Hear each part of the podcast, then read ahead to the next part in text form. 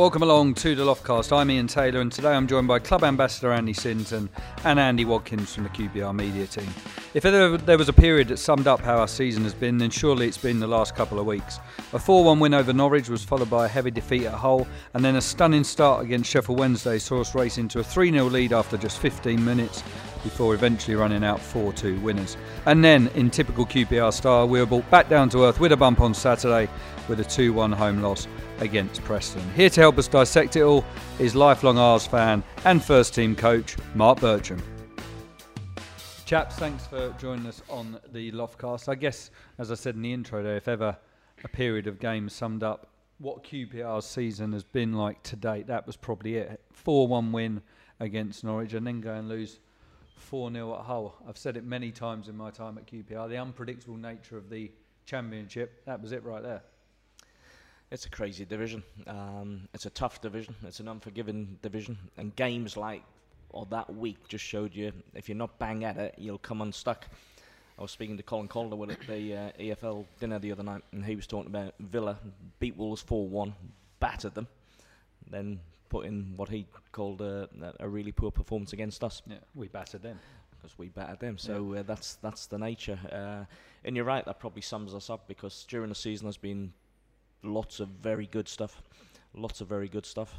On the flip side of that, some poor ones where we've let ourselves down a little bit. We'll be speaking to Mark Bircham shortly about that. Just looking back then um, at at the uh, Hull game, um, like we say, an afternoon to forget, and it all started so well, didn't it? We met the fans beforehand and we rewarded them for travelling up with a with a free QPR shirt, which is something we've done over the last couple of seasons now, which is obviously a really nice touch. But once the action got underway, Andy. Those two goals, there was really nothing in it um, for the opening half an hour or so, and then just before they scored, the Tigers had a spell um, of, of, pressure, and then Harry Wilson opens the scoring, and then obviously on the stroke half time, Alex Smithies a little bit unlucky. The ball bounces off the, the woodwork, off his back, and, and into the goal, and that really knocked the stuffing out of us.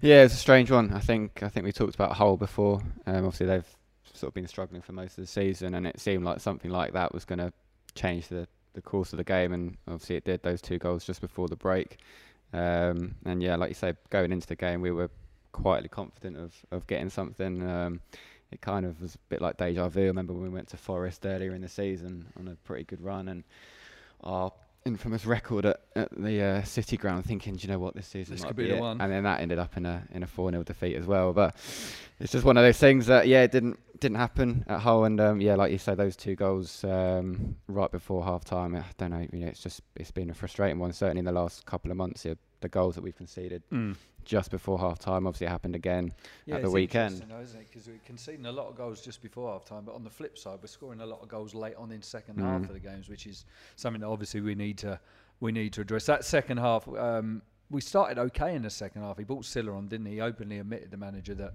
he got it wrong by playing Eze on his own up top.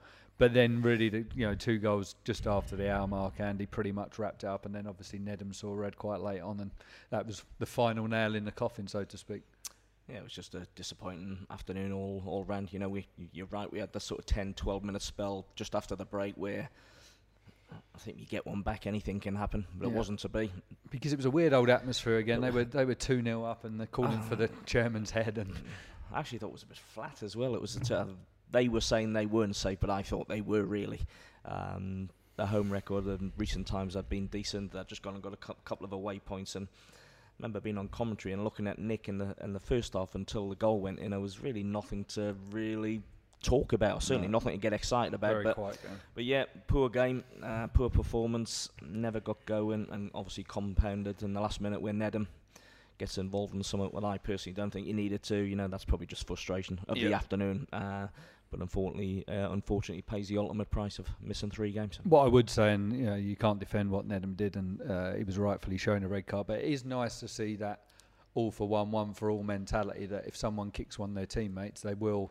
Okay, he lost his head slightly, I guess you would say, a little bit of the red miss running 25 yards to push an opponent, but it does show that they're sticking by each other when, when the chips are down. Well, there is a togetherness. I think that's evident, and if you look at some of the times where we've made comebacks late on, that shows you that there's a real togetherness. There's a never say die. They look after each other um, on the pitch as I say, probably on that one, Nedum frustration just got the better of him. Very and, much uh, so. He walks.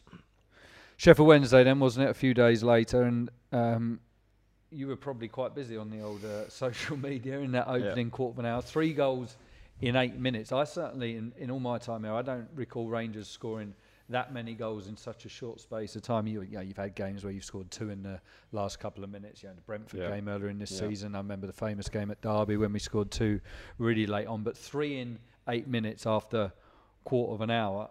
We were very clinical, to say the least. Yeah, um, like you said, and especially this season, it seems to. I think, uh, especially at Loftus Road, it seems to all the action tends to be in the in the second half. Um, but yeah, like you're saying at Sheffield Wednesday, the the first one went in, and then we're just sort of catching our breath from that, and the second one goes in, and then you're just catching your not even catching your breath, and the third one's in, and you're thinking, what's going on here? Um, It was weird, wasn't it? Because it was a bit effectively it was a, a complete dead rubber game. Both teams were safe, nothing to play for. And sometimes they go either way. Those games. Sometimes they're either free flowing end to end like this one, or they can be you know really drab, dull affairs. I think the good thing for us was, uh, you know, we, we, we've spoke about the Hull game. Yeah. I'm sure that hurt everyone. Yeah, Uh, got that out of the system within got an hour. and you're looking for. Sometimes it's good when you play midweek, you can get that one out of the way very quickly. So you're looking for a positive response, you're looking for a positive reaction. Did we get that in the first 50 minutes? It was great. We just blew Sheffield Wednesday away. Talk us through that first goal and the technique of Paul Smyth, because that's not an easy easy ball to control. Firstly, but then to to deliver the finish in the way he did, he, it, was, it was like a, a striker that had played 20 seasons in the top flight. The way he just put that one in the It's a brilliant finish, and it's a it's, it's quite a tough skill because the keeper comes and flaps out of there a little Keeper bit was if you best like. player for the first quarter. wasn't? So he flaps out. It comes to Paul Smyth, and he it comes to him quite quick. His first touch with his left foot, but his first touch sets it right in the middle of his body. So he's he's almost got to manufacture something. Mm. So he's he's cut across the ball, hoping to get a little bit of a little bit of fade on it, if you like, and uh, perfection. Great finish. And then after that, Jake Bidwell really came into his own. He's, he's had a good couple of weeks now. Um, probably since he's returned to his regular left back slot, he's he's been a seven, eight out of ten every week. A really consistent performer. And after probably his initial shot was quite weak, and you expect Wildsmith to, to at least hold that or at least turn it around the post, but he palms it out, and then he's there to, to make it too. Jake's been for me really really good in the last sort of six or seven weeks. You know he's got forward really well. He's put in cross after cross after cross.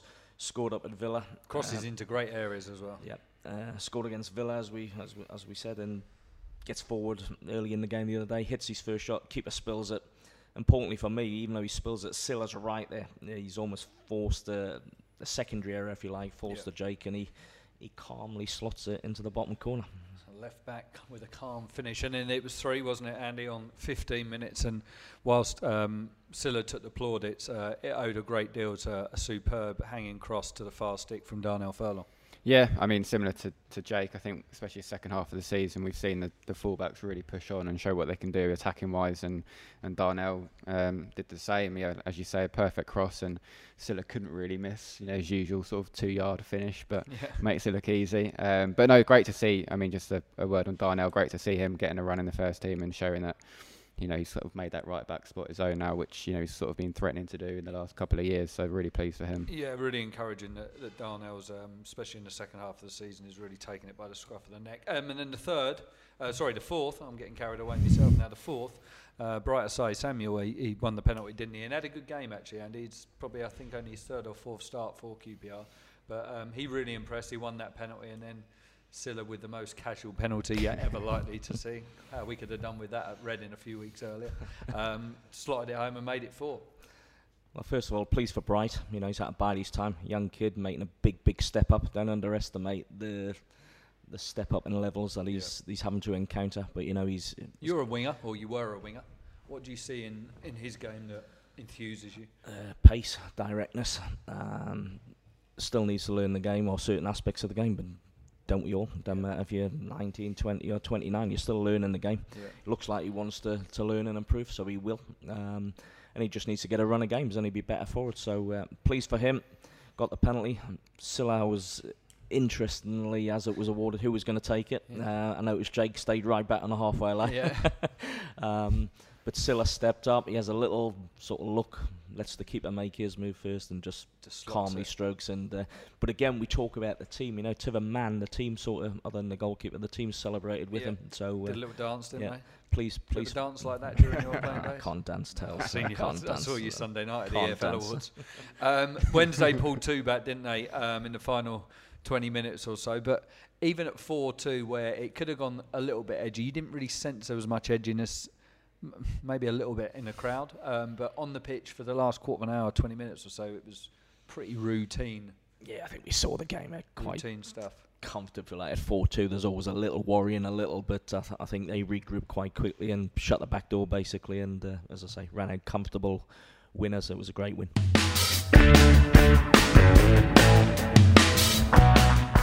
Just looking back then, Andy, uh, again at that Sheffield Wednesday game, and whilst it was a, a great night on the pitch for QPR, running out deserved 4 2 winners, it was also a great night in terms of paying a tribute to a great man in Ray Wilkins. Yeah, I think uh, it was fitting tribute to what we did. I was so proud of my club on the night. Uh, so proud of what we did on and off the pitch. Fans were magnificent. Credit to Sheffield Wednesday fans as well for the respect they Very showed, much you know. But um, but say, wonderful man. Um, highly documented what everyone thinks about him. You know, um, be sorely missed by a lot of people. And uh, I say, I thought the club did him proud. I think we sh- we would all agree that your speech was absolutely outstanding at half time. How I know you were, you were really close to Ray. I know there's family links as well with you and the Wilkins family. How how tough was that for you to not just not just go through on the pitch, but the last couple of weeks? Because ever since you know we were made aware of Ray having a cardiac arrest, it, it's really affected you personally.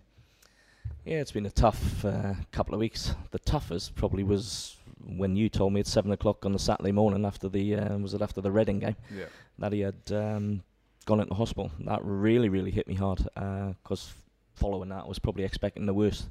Um, Because ironically, you, were- you would, you'd been speaking to him 24, 48 hours before, and you were due to play golf with him Yeah, on the well, Thursday. Ray's a huge supporter of the Forever R's, uh, huge supporter of our golf day.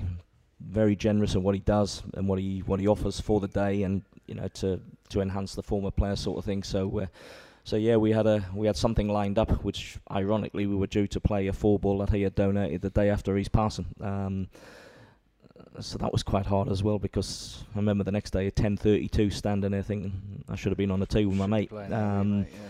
but you know, uh, thoughts and prayers of everyone at the football club, World of Football, still with his family. Yeah. Um, but as I say, on the night, I thought we as a club, I couldn't have been any prouder of what we did. And it was also great um, because Simon Stainrod was back. Uh, I know that's one that me and you have been trying to get back for a long while. Sometimes the fans don't recognise how difficult it is to get players back. Simon's actually living in Dubai full time. He had a great tan, didn't he? Looked a million dollars and uh, got a great reception as well.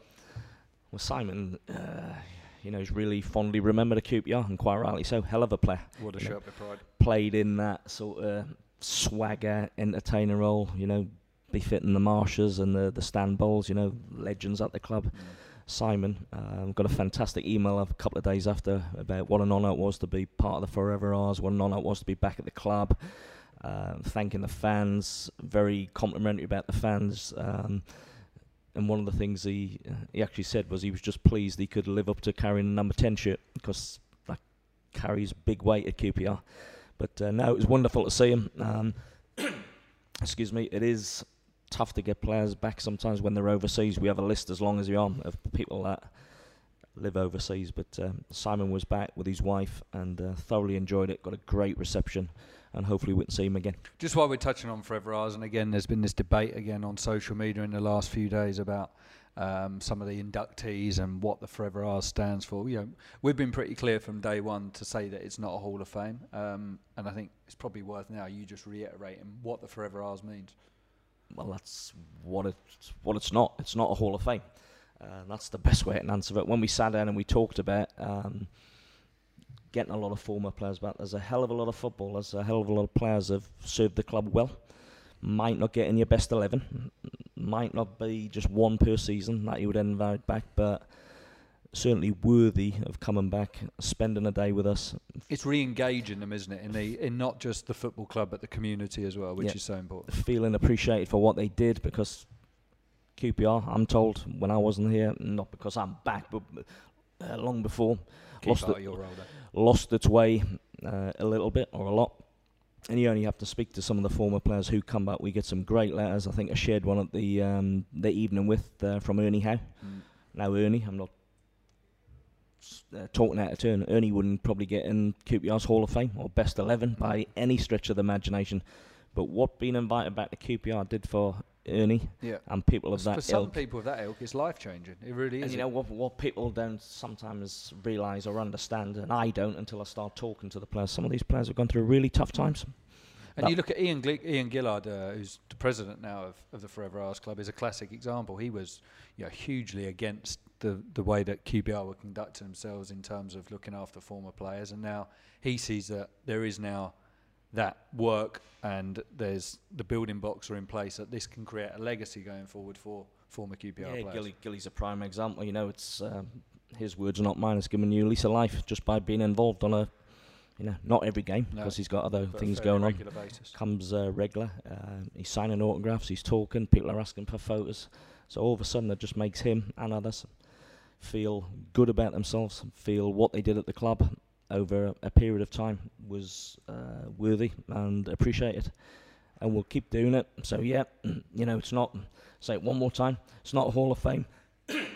QPR a few years ago got criticised for trying to be an elitist club, which we're not. And the Forever R's is the complete opposite, where we, we celebrate the good, the great, and people who've served the club really, really well. Preston then, um, don't really want to dwell on this one too much, so we won't, but we're going to hear from Mark Bircham. I'm sure we'll dissect it a little bit more for us. But five more changes, weren't there? Um, and I'm sure we'll ask Birch about that. But the game itself, Andy, was scrappy. It was it was itty bitty. There wasn't much quality on show early on, but there was another goal for Matt Smith early on. Yeah, I thought we started quite well. The first 25 minutes, it was nip and tuck, not a great deal of goal mouth action. Neither keeper forced into a number of saves, but you know we've got our noses in front. Fantastic ball in from the second attempt Second from attempt from Ryan. Ryan Manning. How difficult's that? Oh. Because it was on the volley, wasn't it? He called it on the volley, and then It's an unbelievable skill to get it back into that area the way he did. Yeah. Um, takes some doing. Um, puts it in an area. Matt Smith's on the move. Yeah. Um, prods at home. So we go 1 0 up inside the first 15 again. So you're thinking, yeah, we've got that great start again. Let's build on. But it seemed to, after about the half hour mark for me, just fall away a little bit and conceding just before half time. First of all, I thought it was a poor goal. We- You know, we, we switched off. We got overloaded down one side. Once they're in behind you, they- you're in trouble. yeah, and they're a Um, good side. Let's not forget. And they're a good side. Alex Neil's done a great job. Well, not just him, the club since they've gone up. You know um, what they've done, where they've finished, still with an outside chance. I think I said three or four times they had to win the game to give themselves any chance. Yeah, Um, knocking on the door of the playoffs. and in the so- second half, they were the they were the team that were likely to to get the get the nose in front. And once we once they did, we saw a side of them that you know almost killed the game to a Yeah, degree. but, I mean, I've never played at a, a, a level of any sort really, but I know you, you obviously haven't. The, those, the, the seeing out of the game and the, I don't, is it is it gamesmanship? I don't know, but however you get over the line, you get over the line, and they showed that. And we we weren't really peppering them as such, but we had a lot of the ball, but they kept going down, and there were there was a lot of time wasting, and Yeah. there was uh, it was a warm day, and there was probably drinks breaks when you would normally not need a drinks break, but they did everything to kill the game. But boy, did it work for them! They did it effectively. Yeah, I thought there were. You know, you, you don't like to see it as a if you're watching as a neutral, or certainly as a QPR fan, but you would like to think we would probably do the same or know how to do the same. Just game management. You know, going down, taking ages with this, uh, a little drinks break. You know, goalkeeper swapping sides from left to right when he was taking a Yeah. you know a dead ball or a, all of that. They they they came to do a job. Did it with about 15 minutes to go and made the last 15 minutes really, really messy. Not helped by the referee, I may add, but I'll say the referee had no part to play in us not winning the game. Yeah. I thought some of his decisions were bizarre. Yeah, it was a it was a, a disappointing afternoon, Andy. Uh, in general, looking back, but again, it it, I guess it's a sign of where QPR are as a club that again the fans stuck by the team and and and were all still in their seats at full time and, and gave the lads a, a, a good sending off after what was uh, you know, ultimately another defeat. Yeah, I think they've seen enough sort of comebacks from, from this team this season, certainly late on at, at home, um, that it wasn't out of the question on um, on Saturday against Preston. It was just yeah, it was just ended up just being frustrating, wasn't Mm. it? As Sandy said, the ref made a few um, questionable decisions, shall we say? I think the one on Ebere springs to mind, um, and it just yeah, I mean, it, it didn't it didn't I guess impact the result in terms of it wasn't it wasn't sort of clear cut penalties and things, but it just broke up the game, and as you said, Preston were very good in winding down the clock and just we never really kind of got a chance to put any pressure on them which we've managed to do in quite a few games. And you know as we've seen when we do get a goal or you know sort of Fulham away or obviously Brentford which was Mm. Um, slightly ridiculous in the last couple of minutes but you know we have got that in us but yeah as we sort of said Preston just never really gave us a chance to do that but yeah no, the fans could certainly see it wasn't through the lack of the lack of effort it just wasn't meant to be on that day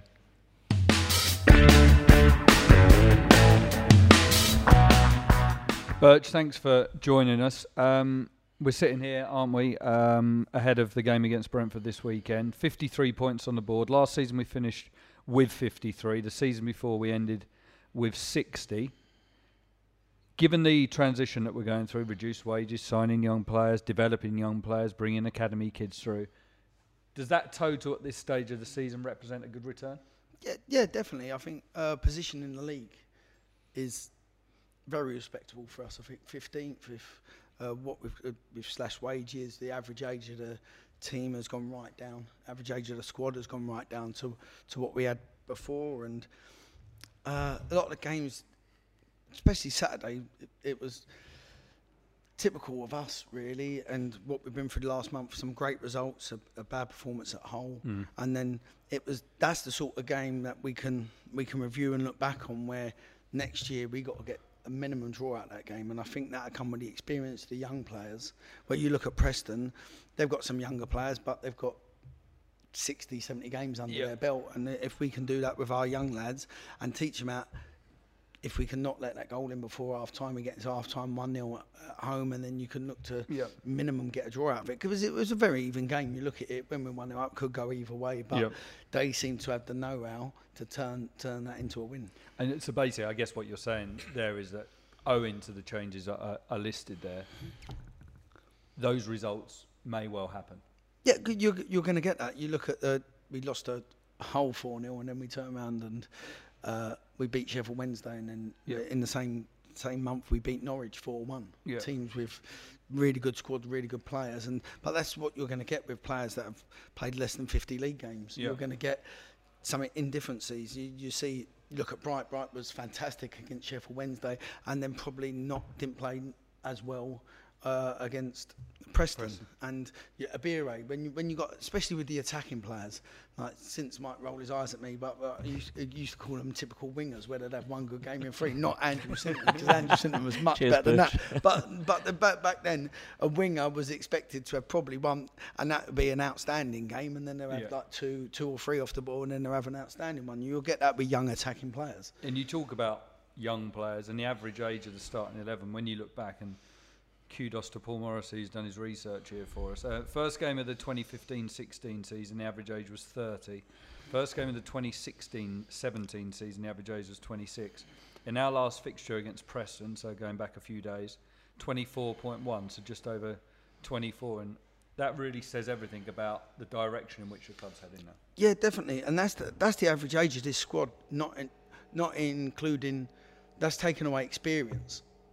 You, Yeah. that's not got experience. That's not got league appearances under. So our young lads, uh, 19, 20, Yeah. but I would say, as I say, in, in dog years, in, in football years, they're they were 17, 18 because they've not got their games under their belt. You look at other uh, teams with players round about average 19, 20, 21, and if you got them league appearances, you can't be. You look at the teams that we've had here before that were so experienced. Under Harry, there'd be a lot of games very similar to Saturday hmm. where it could go either way, but the experienced players that we had in the team would know how to grind out a result and something a bit special happened.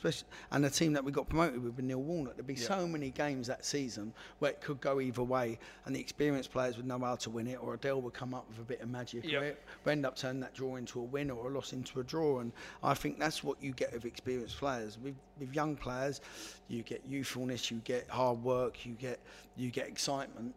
But you don't always get the consistency. You need that mix. Yeah, and I think I think that, and I've got to say, I think the fans have been brilliant. I think they've realised even Saturday at, at the game we lost two one at home, we've gone one 0 up, and this, they're there clapping us off, and I'm- um, I've, I, I think they're realising what the club is doing, the direction we're going in, and and they've been really really supportive. Do you sense that as well, since because over at the start of the season there, there were murmurs, weren't there, and a bit of discontent, but certainly over the last few weeks, that dynamic and the way that the fans are responding to what Birch and Ollie and Co are doing. I'll back Birch up there, you know, or, or second what he's saying. I think the fans have been brilliant.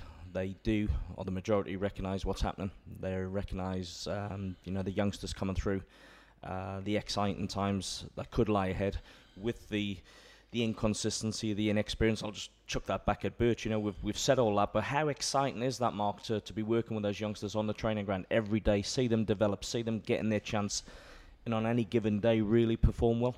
Yeah, it is, and it's exciting as a coach because there's two parts of our job that we've got. Is one is to coach a team to win, and two is to try and make the players better. Hmm. And it's hard to make players that much better when they're over the age of 27, 28. You Yeah, can- kids are far more receptive, yeah, they aren't are. they? They're like, and, and they are like sponges. The one- ones that we've got in as well we've not had massive league experiences, so they're they're looking. They're sponges. They're looking at taking information, and it's really exciting and enjoyable there. As we said, we've got a, and then the main part of the job is winning games. So now we've got to get them up to speed and get them get 'em in.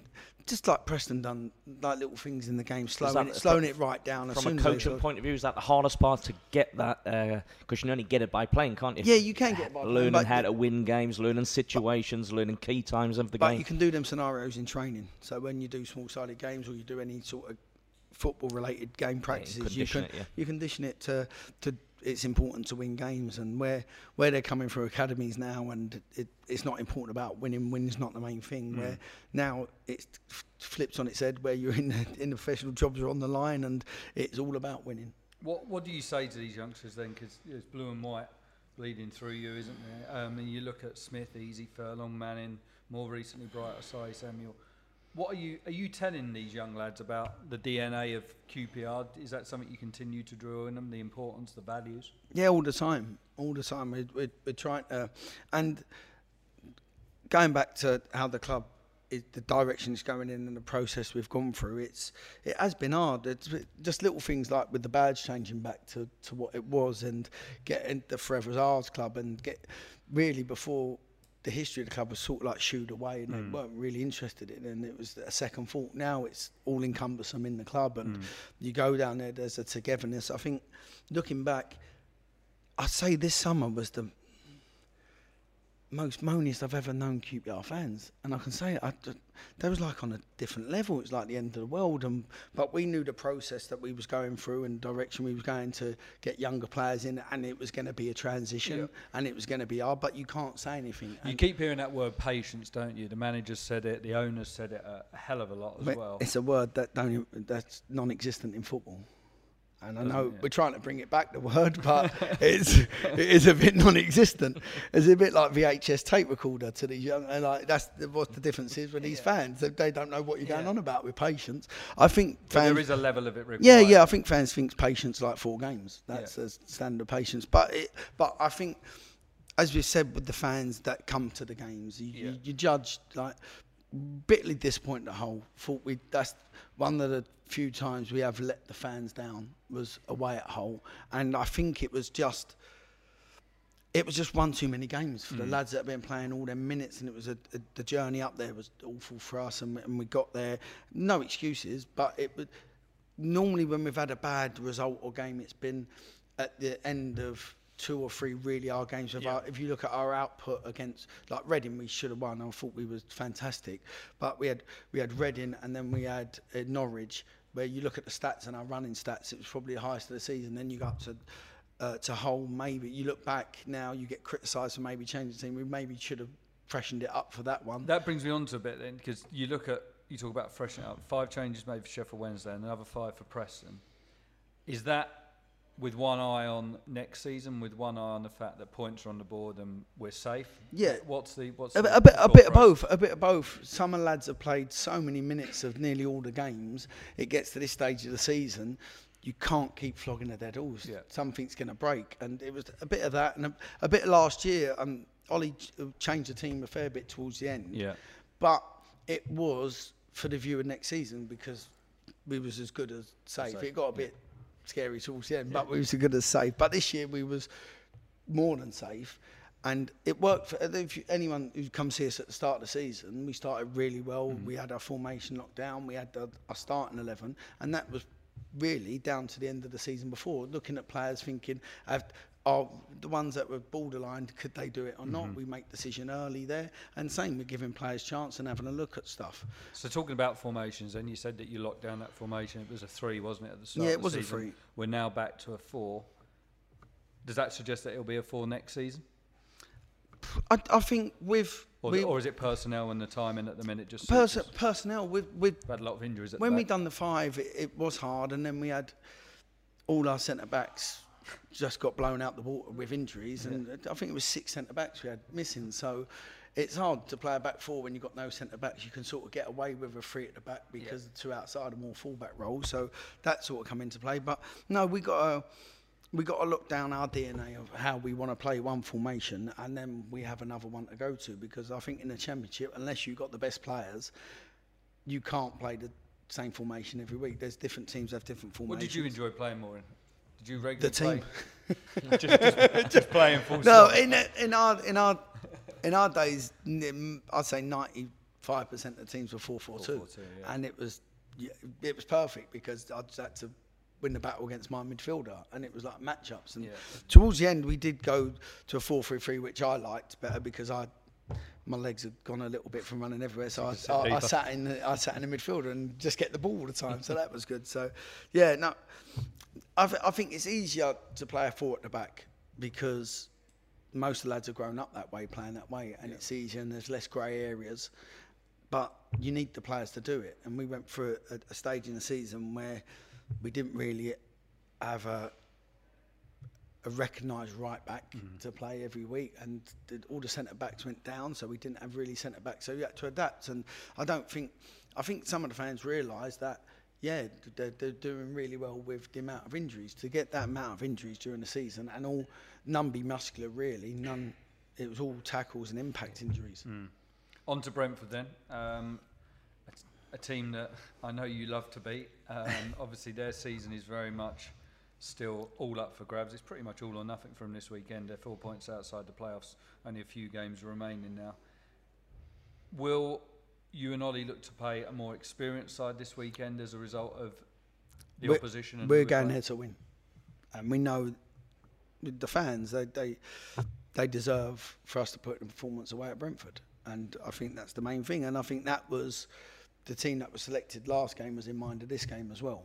As we said, there was a few players that were on their last legs Yeah. and flogging their dead horse. You don't want something to happen. So, yeah, the, the lads know that this is going to be a local derby, and we want to go there and perform. What will you say to him then? Will, there, will you show him the picture?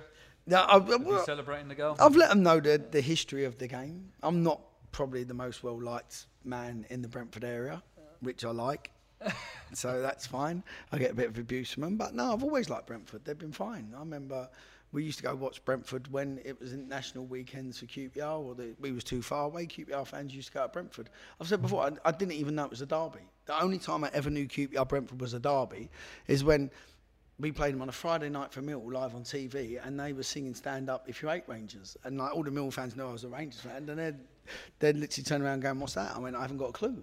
Didn't even know it was a derby because for me it was always Brentford, Fulham, and it was QPR, uh, Chelsea that were, were the derbies. So it was only when we started when we played them Yeah. I thought, yeah, they're quite serious about this as a derby. I suppose it's how Chelsea feel about QPR. Yeah. Not no disrespect. Like we hate them and then we they're an annoyance. We're an annoyance to them and Yeah. it's a bit similar to us and Brentford.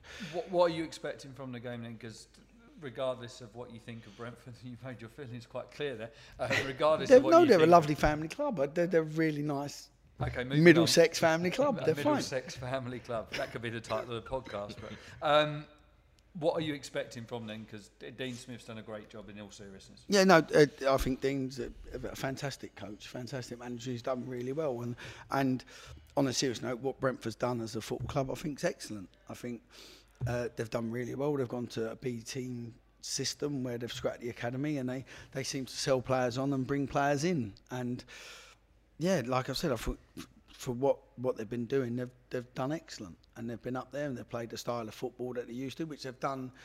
They've had years to do it, and a lot of clubs have to go down to League One to, to probably do that. And most clubs have done it. That have gone down there to restart, rebuild, and they can start afresh. And I think Brentford done that, and they've managed to carry it through. No, no great expectations from their fans or anything, and they've managed to do it that way. So fair play to them. They've done really well. We're going to obviously take a full allocation final message for the Rangers fans who are going to turn up in their numbers on Saturday? Yeah, go there. Just go there. Be fully supportive behind us. You you know this team what what we can do. We can be two 0 down and put it back in the last in injury time. So like stick with us. Don't leave early, whatever you do.